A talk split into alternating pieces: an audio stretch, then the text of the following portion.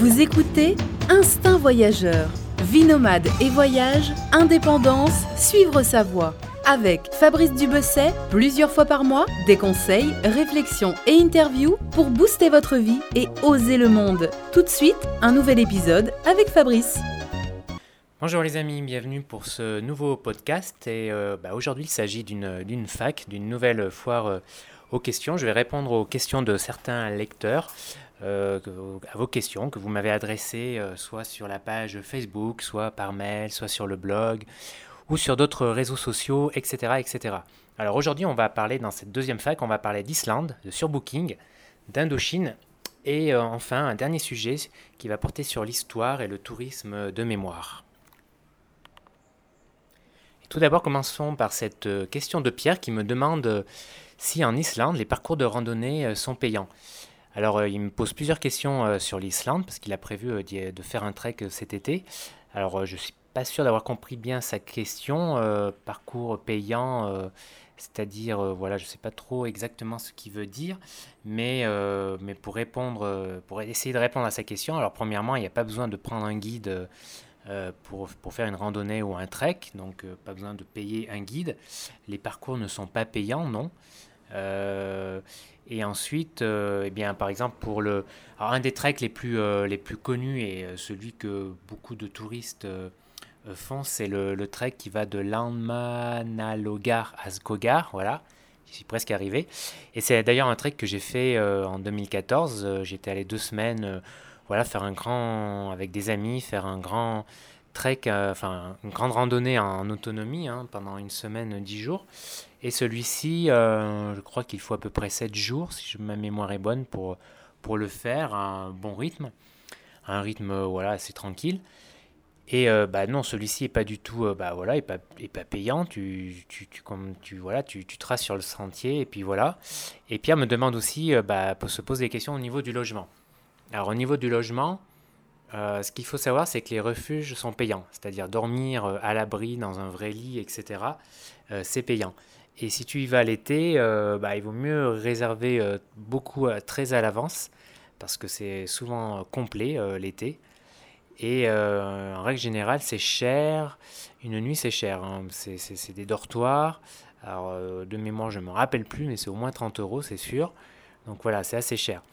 Donc voilà, l'autre solution, euh, plus simple et plus économique, et c'est ce que font 90% des gens, c'est euh, bah, tu campes sur le site, à côté du refuge, tu campes avec ta tente. Et là, c'est entre, 10, c'est entre 8 et 10 euros par personne pour une tente. Voilà, donc là, tu as accès bah, aux sanitaires, voilà, à tout ce qu'il faut, à l'électricité, etc. Euh, pour faire la popote, etc., etc. Donc là, c'est ce que font 90% des gens.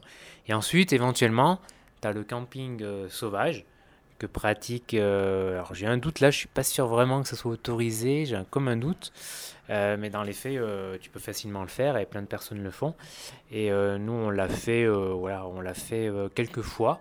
Ça a bien dépanné car on était assez loin d'un refuge et c'est pas très difficile. Il suffit de trouver un endroit tranquille, un peu à l'écart du chemin de randonnée, d'attendre euh, d'attendre qu'il fasse assez tard pour être sûr que bah voilà il n'y a pas des, des, randonneurs attardés euh, qui passent. Donc ça se fait euh, facilement. Et bah voilà, que dire sinon que bah, l'Islande c'est un super trip, c'est un de mes meilleurs voyages. Et vu que l'été approche bientôt, c'est vraiment une destination bah, un peu idéale pour cet été. Forcément, c'est la, la bonne saison en Islande. Euh, le climat normalement est assez euh, clément, du moins au niveau des températures, même s'il peut parfois assez, euh, il peut pleuvoir pas mal l'été. Moi, quand j'étais allé l'été 2014, il avait quand même assez, voilà, pas mal plu, mais c'était assez exceptionnel. Hein. Mais bon, c'était un peu pénible quand même, la pluie. Il, y avait, il pleuvait vraiment, il a plu presque tous les jours. Et sinon, bah, tu as le soleil, le soleil de minuit quasiment. C'est-à-dire que même en pleine nuit, bah, pas besoin de lampe, euh, de lampe frontale ou de lampe, euh, de lampe torche pour monter ta tente. C'est un côté assez, euh, assez sympa. Tu peux même hein, toute la nuit si tu veux, quasiment. Donc voilà, l'Islande, c'est vraiment une super destination. Et bah, voilà, si vous ne savez pas quoi faire cet été, je vous conseille vraiment.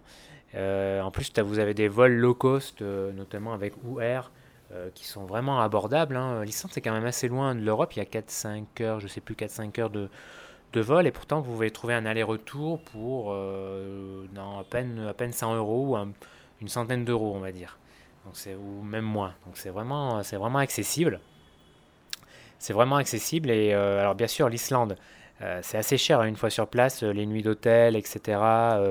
la nourriture, même les entrées dans les parcs, c'est quand même assez cher. Le transport aussi, le bus.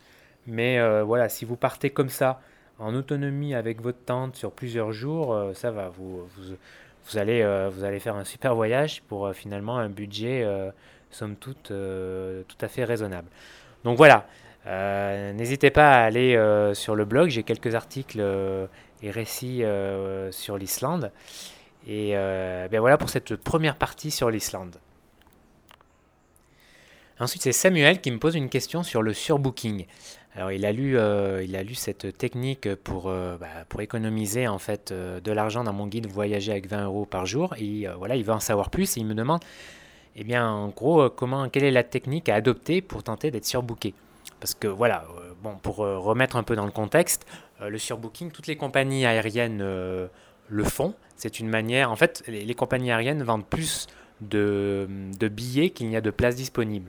Pourquoi? Eh bien parce que c'est une façon d'être sûr à peu près de remplir l'avion au maximum et parce que euh, bien elles savent qu'il y a une part des passagers qui vont annuler au dernier moment. Donc voilà, de cette façon, elles sont à peu près sûres euh, de remplir, euh, de vendre le maximum de billets.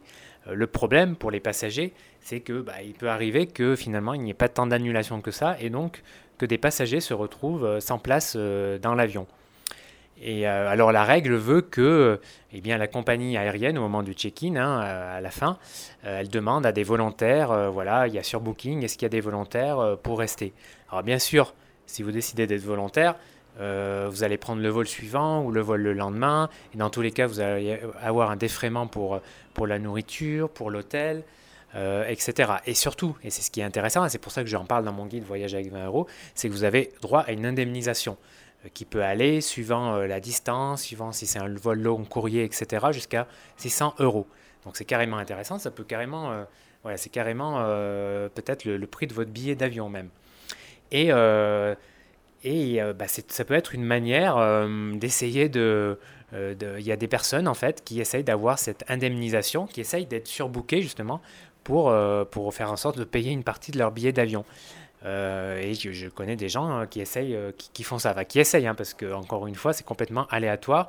Il faut vraiment qu'il y ait euh, du surbooking, c'est-à-dire qu'il y ait plus, plus de passagers que de places disponibles. Et ensuite, eh bien voilà, pour répondre à la question de Sam, la technique, la seule technique qu'il y a vraiment, c'est bah, de faire son check-in le plus tard possible. voilà, il ne faut pas le faire trop tard pour avoir le temps de passer tranquillement au, euh, à la sécurité, etc. Mais euh, voilà, c'est arrivé le plus tard et, de faire ton check-in en espérant qu'il va y avoir un surbooking et que bah, un, des, agents de la compagnie aérienne va poser la question, voilà, est-ce qu'il y a des volontaires? Et là, hop, tu lèves la main, euh, tu lèves la main en premier. voilà, encore une fois, là aussi, il faut, bah, faut pas être pressé, il faut pas avoir à reprendre le travail le lendemain. Voilà, ça demande bien sûr une certaine flexibilité, ce qui est ce que peu de monde finalement est prêt, euh, est prêt à faire, euh, même pour 600 euh, euros finalement. Donc voilà pour répondre à ta question Samuel. Non, il n'y a pas vraiment de technique poussée. La seule que je vois, c'est bah, la seule qui, est faisable, c'est d'arriver le, plus tard possible en faisant ton check-in. Et voilà, Ensuite, troisième euh, thème, on va parler un peu d'Indochine, parce que Luc me pose la question, euh, voilà, Fabrice, j'ai deux mois, j'ai deux mois devant moi, j'ai envie de faire un long voyage, et j'ai envie d'aller euh, au Cambodge, Thaïlande, Laos, Vietnam et Malaisie. Est-ce que j'ai assez de temps? Traditionnelle question, est-ce que j'ai assez de temps? Est-ce que ça te paraît faisable? Etc. en deux mois. Alors Luc, je te répondrai que deux mois, ça va être quand même speed. Hein. si tu veux faire la Thaïlande, la, Laos, Cambodge, Vietnam et Malaisie, deux mois c'est speed. Euh, moi, je te conseillerais plutôt de prendre ces deux mois et de les concentrer sur, euh, par exemple, le Vietnam, le Laos et euh, le Cambodge, qu'on appelle l'Indochine. en 2006, j'avais fait un voyage comme ça. j'étais parti, j'étais parti plus longtemps, j'avais vraiment pris mon temps. J'étais parti six mois. J'avais voyagé en Thaïlande, Laos, Cambodge, Vietnam et Malaisie. Et bah, c'était vraiment, voilà, six mois, c'était vraiment bien. J'ai vraiment apprécié, j'avais vraiment, j'ai vraiment pris mon temps. Il faut dire que oui, j'ai vraiment pris mon temps. J'ai passé en plus des, brevets de plongée, etc. en Thaïlande et en Malaisie. Donc ce qui demande un peu de temps. Mais voilà, tout ça pour dire qu'en même temps, voilà, c'était pas non plus si, enfin voilà, j'ai dû faire aussi des choix. Donc c'est pour ça que je pense que c'est trop. Euh, deux mois, voilà, si tu prends que deux mois, c'est bien de te limiter à l'Indochine, le Laos et le Cambodge. Et deux mois, c'est bien pour visiter ce qu'on appelle la, vieille Indochine, ce que ma grand-mère appelait les colonies, n'est-ce pas? Euh, Et donc deux mois, voilà, c'est bien pour visiter ces, pays qui, cet ensemble régional en fait, et euh, qui, ouais, c'est super ce coin-là, enfin surtout le Laos et le Cambodge. Moi, ça fait partie de mes destinations préférées.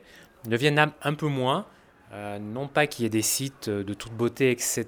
Mais euh, voilà, j'ai peut-être un peu eu plus de mal avec les, avec les locaux. Les Vietnamiens sont pas forcément faciles d'accès. Enfin, moins faciles d'accès d'ailleurs que je trouve que les Laotiens et, et euh, les Cambodgiens. Et donc voilà, j'avais eu un peu plus de mal, mais bon, pareil, hein, c'était un super voyage. Et donc voilà, je te conseille vraiment le Cambodge et le Laos. Notamment, avec bien sûr au Cambodge bah, les temples d'Angkor, mais Bon, malheureusement, 90% des touristes ne vont au Cambodge que pour visiter les temples d'Angkor, alors que à côté, tu as d'autres merveilles, des provinces pas très connues comme le Mandolkiri, le Ratanakiri. Alors, je sais pas, je sais pas vous, hein, mais je trouve que c'est des noms déjà qui évoquent vraiment euh, l'ailleurs. Enfin, ça sonne bien, quoi. Mandolkiri, Ratanakiri. Euh, tu as le Mekong, tu as, tu as la côte avec euh, la côte pacifique avec, avec Kampot, etc. Le Tonle Sap. Euh, bref, vraiment plein de choses à voir au Cambodge. Ensuite, de là, tu peux passer au Vietnam. À partir de Phnom Penh, hop, tu traces direct euh, à la frontière vietnamienne en arrivant vers, euh, vers Ho Chi Minh Ville. Et bon, alors moi, j'aime pas du tout Ho Chi Minh Ville, hein, c'est vraiment la ville polluée, mégalopole, et je n'avais jamais vu un nombre aussi important de motos au mètre carré. C'est vraiment un truc de fou, quoi. Même en Afrique, il n'y a pas ça. Enfin, bref, c'est pas, voilà, pas forcément le lieu que je préfère. Et ensuite, voilà, tu remontes euh, le long de la côte du Vietnam. Là, tu as des super coins, euh, Dalat, euh, euh Da Nang, etc. Tu remontes, tu peux prendre un train, le train de la réunification, qui, qui part de Hue, je crois, si ma mémoire est bonne, et qui va jusqu'à Hanoï, la grande ville du nord. Et bien sûr, là, tu as la fameuse, la fabuleuse baie de la fabuleuse baie. Alors j'ai, un trou de mémoire là qui, je l'ai sur le bout de la langue, d'Along, voilà, la, la fameuse baie d'Along qui est absolument magnifique. Et ensuite, tu peux aller dans une des un des meilleurs coins du Vietnam, à l'ouest. Donc tu diriges à l'ouest vers euh, bah, les montagnes de Sapa. Vers, euh, voilà, c'est une zone montagneuse et c'est idéal vraiment pour faire des treks, notamment Sapa et autour. Et en allant un peu plus à l'ouest, tu arrives à Dien Bien Phu, lieu de la fameuse défaite française contre le Viet Cong. Et non loin, ben voilà, tu peux à, nouveau passer au Laos. Donc en fait, tu vois, tu fais une boucle, ouais, une boucle, une belle boucle même. Et tu arrives comme ça euh, à l'est du Laos. Alors là, c'est routes. Hein, il y, y, avait à l'époque, quand j'étais passé en 2006, il n'y avait même pas encore de. Bah, tu traversais euh, une rivière avec un minibus euh, voilà, sur des chemins en terre. Je ne sais pas si ça a changé, mais c'était bien route. Tu avais vraiment l'impression d'être au bout du monde. Et là, bah, tu arrives euh, voilà, au nord du Laos. C'est aussi un super lieu pour faire des treks. pour voilà, dormir dans des villages, aller à la rencontre des minorités ethniques du coin, etc. Euh, tu peux aller à Pontchavanne. Et ça, avec euh, Pontchavanne, c'est connu parce qu'il y a, y a la plaine des Jarres. Alors, c'est une plaine avec des jarres en pierre, tu vois, euh, plus ou moins grosses. Et c'est un des mystères, voilà, c'est encore un mystère archéologique parce qu'on ne sait pas trop, voilà, d'où elles viennent, quels ont été leurs buts, etc. Et voilà, c'est, on appelle ça Pontchavanne et la mystérieuse plaine des Jarres ça fait un peu, euh, ça fait un peu roman titre d'une BD de Tintin, mais euh, c'est un coin en tout cas que je te conseille de visiter.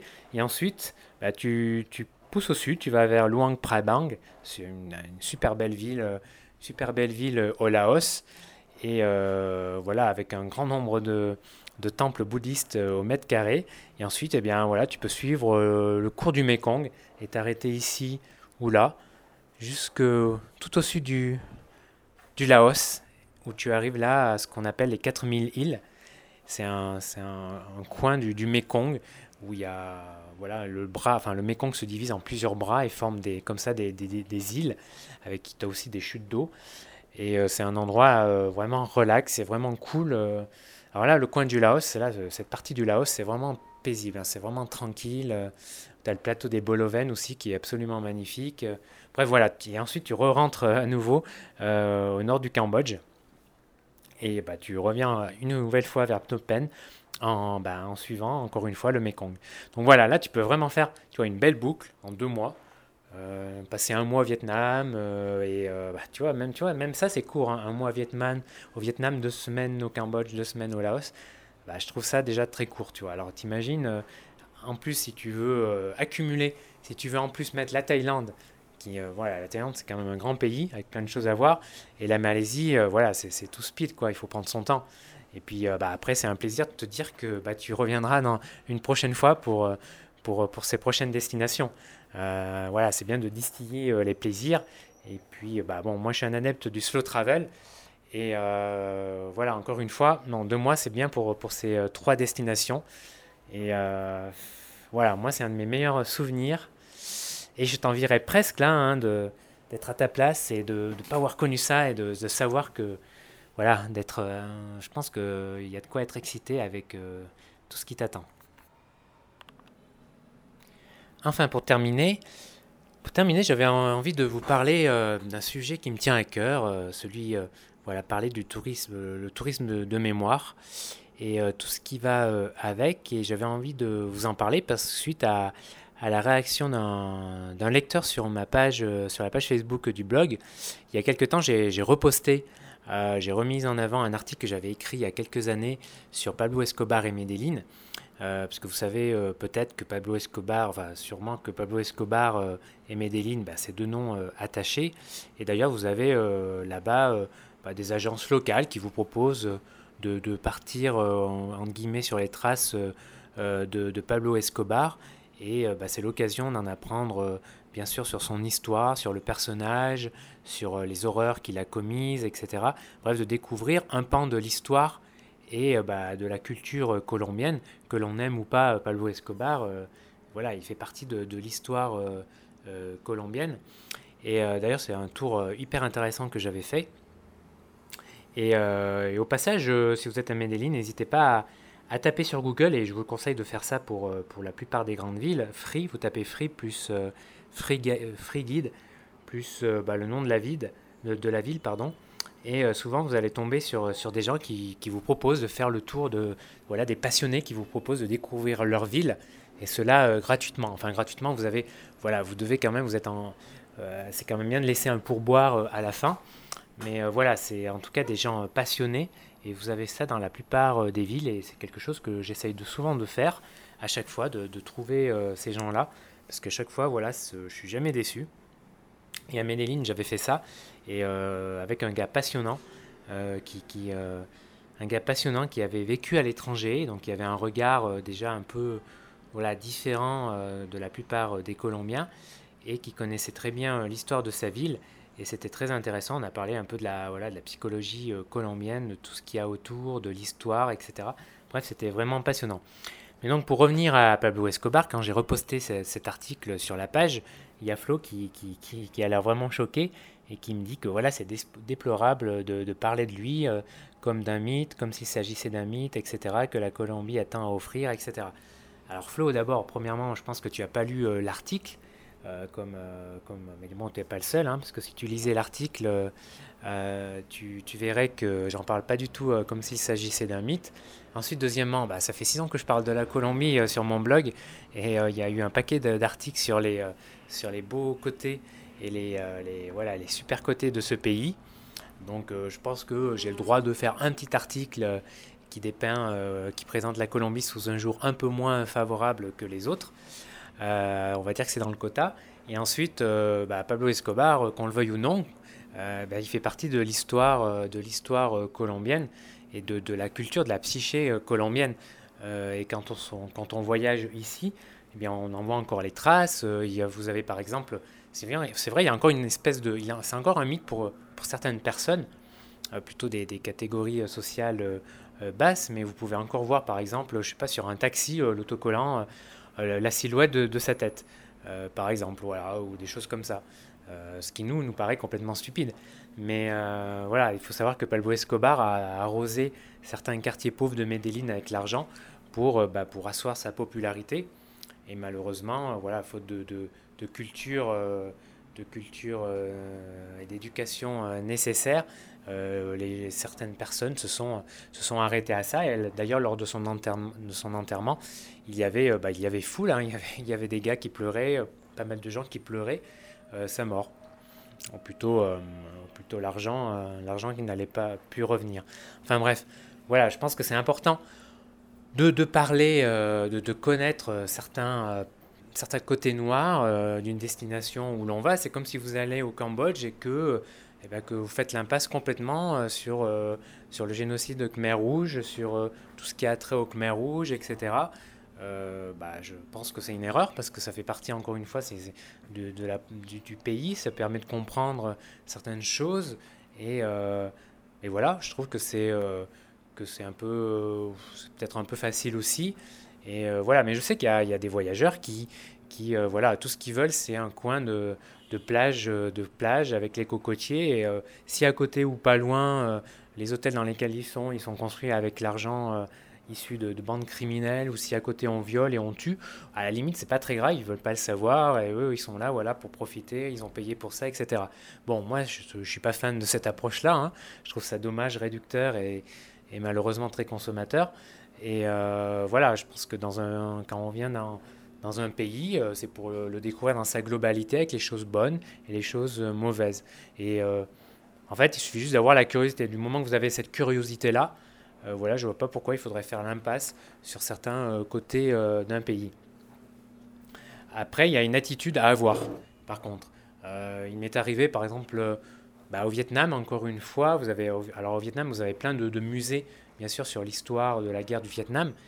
Et je me rappelle avoir vu avoir vu des gens se prendre en photo avec le sourire à côté, euh, côté d'un canon.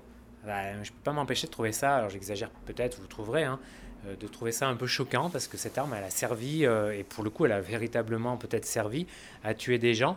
Et je trouve ça complètement déplacé de se prendre en photo en souriant à côté. Bah, même de se prendre en photo, en fait, limite. Voilà, mais surtout en souriant. Et je me rappelle notamment de deux, couple américain. là, on était vers vers, euh, alors je sais plus, vers, euh, vers Ho Chi Minh Ville, vous avez une région, je me rappelle plus le nom, vous avez une région où, qui est connue parce que les Viet Cong en fait, avaient creusé tout un système de, de galeries, mais des galeries vraiment étroites, hein, c'était des petits formats qui, qui, qui, ne pouvaient que passer là, et un système de défense en fait contre les Américains. Et euh, donc voilà, cette région est connue pour ça et vous pouvez voilà, visiter le site.